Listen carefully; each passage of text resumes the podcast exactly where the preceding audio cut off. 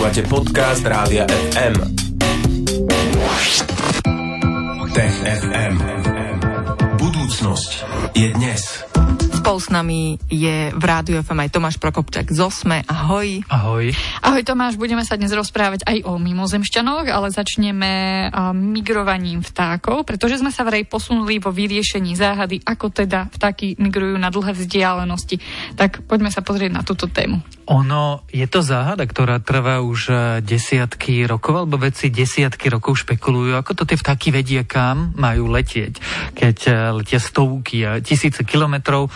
Ako vedia počas toho letu, že kam majú trafiť a udržať teda tú e, migračnú trasu. Lebo mnohé tie vtáky sa presúvajú v noci, preletia konkrétne červienky, ktoré veci teraz skúmali, preletia e, stovku kilometrov každú noc a chceli výskumníci zistiť, že ako držia smer. No a vraj s tým má niečo magnetické pole Zeme. Je to pravda?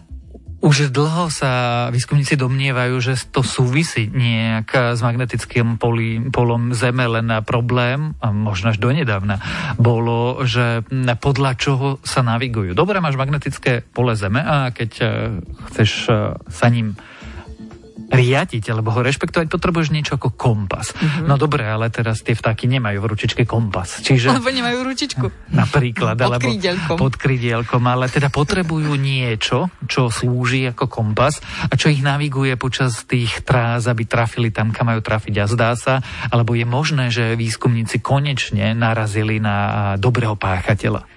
Čiže nemajú nejaký vnútorný kompas? Čo tí vedci zistili o tých vtáčikoch? Oni asi vnútorný kompas majú, akurát je to jedna špecifická chemikália, mm. ktorá sa konkrétne pri červienkach, pretože to môže byť u iných druhov inak, uh, nachádza v ich sietnici. Tá chemikália sa volá kryptochróm a výskumníci zistili, že tie molekuly v tej sietnici reagujú na svetlo, vytvárajú čosi ako radikály a tie majú magnetické vlastnosti. Čiže sa ako keby riadia magnetickým polom, alebo teda nejako orientujú. No a potom to výskumníci začali testovať v laboratóriu. No a toto sa ako dialo, ako prebiehali tie testy a ako to zisťovali veci? Oni samozrejme netestovali tie červienky a nesvietili im do očí a nenechali ich lietať niekde v laboratóriu. Ten pokus bol chemický, čiže zobrali tú látku a snažili sa nasimulovať podmienky, aké môžu nastavať v zraku v sietnici tých vtákov, teda rôzne svietili na tú eh, chemickú látku. No a potom sledovali, čo sa deje. A v tom laboratóriu práve uvideli ten uh, rozpad, alebo vytvorenie tých párov radikálov, ktorí boli veľmi magneticky senzitívne. A potom uh, nad tým výskumníci špekulovali. A výsledkom je, že si myslia, že keď uh, dostane sa táto látka v oku, v sietnici toho vtáka do kontaktu so svetlom, tak zareaguje týmto spôsobom, ako videli uh, v laboratóriu a tomu vtáku odovzdáva informáciu, či teda letí správne alebo neletí správne. Uh-huh. A prečo potom ale teda migrujú v noci, ako si spomínal, tam toho svetla veľa uh, nie je, tak nemôžu vznikať tieto reakcie, takže v noci idú a nevedia, že či, no, či idú správne. Ono stačí aj mesačné svetlo a uh-huh. svetlo hviezd, akože nepotrebuješ úplne jasné svetlo, tak tie druhy niektoré migrujú cez deň, niektoré migrujú v noci. Ono záleží od predátorov, od teplôt, od prúdov, ako prúdia uh-huh. a, a aj to od toho, kam teda chcú migrovať, pretože však vtáky migrujú rôznymi trasami na rôzne miesta, tak je to ako keby zlo zložitejšie. Výskumníci hovoria, že teraz skúmali len tie červienky. To neznamená, že u každého vtáka, vtáka to funguje rovnako, že sú rovnaké chemikálie zodpovedné za ich ten vnútorný magnetický kompas, ale ukázalo sa, že no, možno máme uh, dobrý alebo... Uh, Taký odrazový mostík aj tak, pre ostatných. niečo, mhm. kam mm. sa budeme vedieť pozerať v budúcnosti a odtiaľ sa odpútať k ďalším výskumom. Mm-hmm, takže spomínal si, že červienku teda skúmali. Prečo práve tohoto vtáčika vieš nám na toto odpovedať? Lebo jeho relatívne veľa. A teda chceli začať niečím, čo asi si potom v ďalšom kroku budú chcieť overovať aj v prírode. Len na Slovensku hniezdi až k miliónu červienok ročne. A väčšina z nich tiež odlieta. Takže je to druh dokonca, ktorý nie je ohrozený, naopak sa mu darí a jeho populácia narasta. Takže je to jednak milý, veľmi sympatický, ale relatívne dobre rozšírený vták. Takže o vnútorných kompasoch u červienok konkrétne sme sa rozprávali s Tomášom Prokopčakom do tejto chvíle. Zaujímavé rozprávanie. Budeme sa rozprávať aj o tom, kam do kozmu sme poslali dôkazy o našej existencii, okrem iného. Ostaňte teda s nami. Tech FM. Toto je Rádio FM, počúvate Popo FM 1521, štvrtok. Mimochodom, e, dnes tu budeme mať u nás e, kapelu, ktorá má rada tiež Tech FM, Puding pani Elvisovej, tak ich pozdravujeme, ak počúvajú Tech, či už uh, v priamom prenose, alebo potom zo záznamu.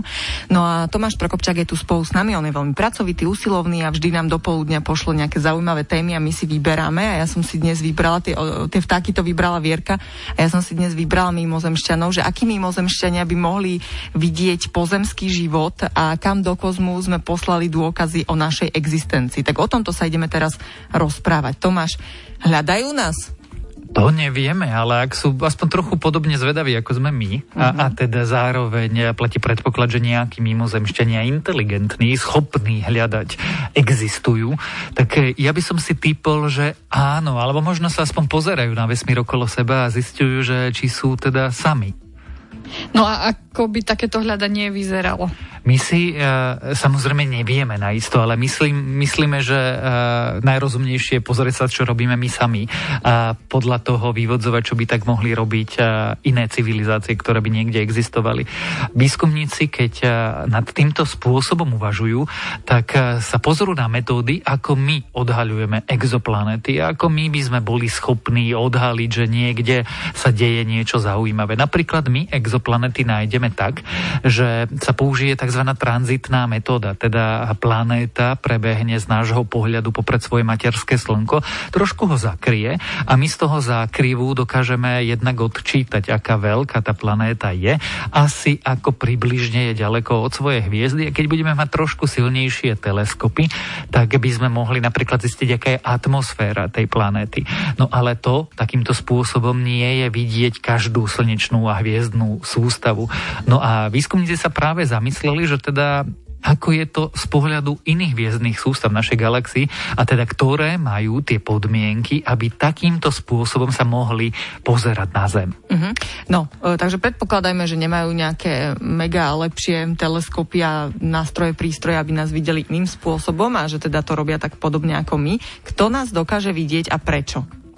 Je tých sústav za nám známu históriu, teda keď už bolo na našej planete niečo zaujímavé, teda posledné dve miliardy rokov, že sa tam dal nájsť kyslík alebo chemické zlúčeniny, ktoré už by naznačovali prítomnosť nejakého života, tak tých hviezdnych systémov je takmer 2000, čo je relatívne málo, ak si uvedomíme, že, že len v našej galaxii sú akože že miliardy a stovky miliard hviezd a okolo tých hviezd krúžia planéty, tak len zhruba, lebo zdá sa nám, že zhruba 2000 hviezdnych systémov je schopných sa pozrieť na našu e, hviezdnu sústavu, vidieť našu planétu a zároveň zachytávať e, niečo zaujímavé. No a to je tá ľahšia časť. Tá druhá časť je, že čo my robíme posledných 100 rokov, čo robíme my traja teraz vysielame v rádiu. Čiže do vesmíru posielame nejaký rádiový signál. A za posledných 100 rokov, keďže rádio sa šíri rýchlosťou svetla, tak existuje okolo našej planéty bublina 100 svetelných rokov a ktokoľvek je v tejto bubline, tak by mohol zachytiť nejaký rádiový prenos. Čiže tam možno niekto zachytí naše Tech FM spred povedzme 5 rokov? Tam niekde to tam sa vznáša v bubline naše Tech FM z roku 2000, um, ja neviem, 17, 16? Rozmýšľam, že kto by to mohol zachytiť, ak je planéta pri Proxime, tak a my vieme, že je že je tam exoplaneta, dokonca sa zdá, že v obývateľnej zóne, tak áno, tí sú dosť blízko, aby mohli zachytiť aj vysielanie TFM. Ostatné eh, hviezdy sú ďalej, čiže ešte sme k ním nedoleteli. Čiže o pár rokov budú počuť, ako tu na teraz nad tým rozmýšľame, že či nás počujú. Dobre. Zdravíme pri Proxime planetu, ak teda náhodou sa to k vám dostalo, ale Tomáš, uh, povedzme si viac o tomto rádiovom signále a čo to môže znamenať, ano, že, že čo to ovplyvňuje. Asi sme všetci videli tie filmy, kde tí rádioastronomovia načúvajú vesmíru a potom príde ten prvý kontakt a aha, niečo sa deje. No a teraz si predstav, že tá mimozemská civilizácia môže robiť presne to isté. Oni tiež sedia pri nejakom svojom observatóriu, načúvajú kozmus, zdá sa im, že, že naša planéta by mohla byť relatívne sľubná. Pred tými e, stovkami rokov možno videli ten tranzit z našej Zeme popred naše Slnko a ukázali im, že á, je tam tam kyslík, je tam dusík, je tam akože zaujímavá atmosféra, čiže niečo sa tam môže odohrávať. No a teraz uh, im priletel ten rádiový signál. Uh, my máme niekoľko dobrých kandidátov v okolí práve do tých nejakých 70 do 100 svetelných rokov. Už dnes poznáme niekoľko hviezdnych systémov, v ktorých vieme o exoplanetách, ktoré sú v obývateľnej zóne a zároveň nielen, že nás mohli teraz počuť, ale aj v minulosti si mohli všimnúť, že na našej planete sa môžu možno niečo v atmosfére deje. Čiže výskumníci hovoria, že no existuje niekoľko takých sústav, kde ak žijú zvedavé civilizácie, tak už môžu mať dosť informácií o ľudstve ako takom. Uh-huh. A čo v prípade, že teda aj my niečo zachytíme, aj oni niečo zachytia a je nejaký, ja neviem, protokol na to, že čo vysiela, vysiela sa niečo, stretneme sa na polceste, alebo ako to... Vieš, zatiaľ to máme všetko iba z filmov, ako to je, ale vieme, že čo sa v takýchto situáciách plánuje robiť?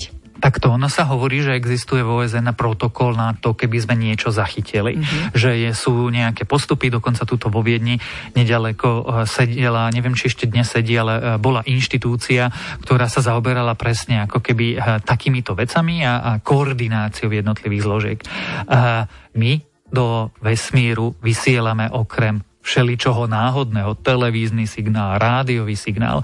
Občas vysielame aj posolstva. Jednak sme e, na tých Voyagerov sú tie slávne zlaté platničky, kde sú posolstva nejaké odkazy o našej planéte, mm-hmm. ale teda aj e, sety občas vyšle ako keby do vesmíru, alebo v minulosti to robilo, vyšle nejaké posolstvo. Ale dnes sme teda, už sme teda oveľa opatrnejší, pretože my samozrejme nevieme, či tá civilizácia mimozemská bude priateľská alebo nepriateľská, alebo náhodou nebude natoľko vyspelá, že si ani neuvedomí, že my sme e, nejaké rozumné bytosti, rozumní členovia komunít. Takže e, dnes už si dávame trošku väčší pozor, ale to robia astronomovia, radioastronomovia. No ale zároveň tu krížom krážom vysielame rádiové signály. A niektoré sú príjemné, napríklad keď vysielame my. No a potom to už nikto nekontroluje.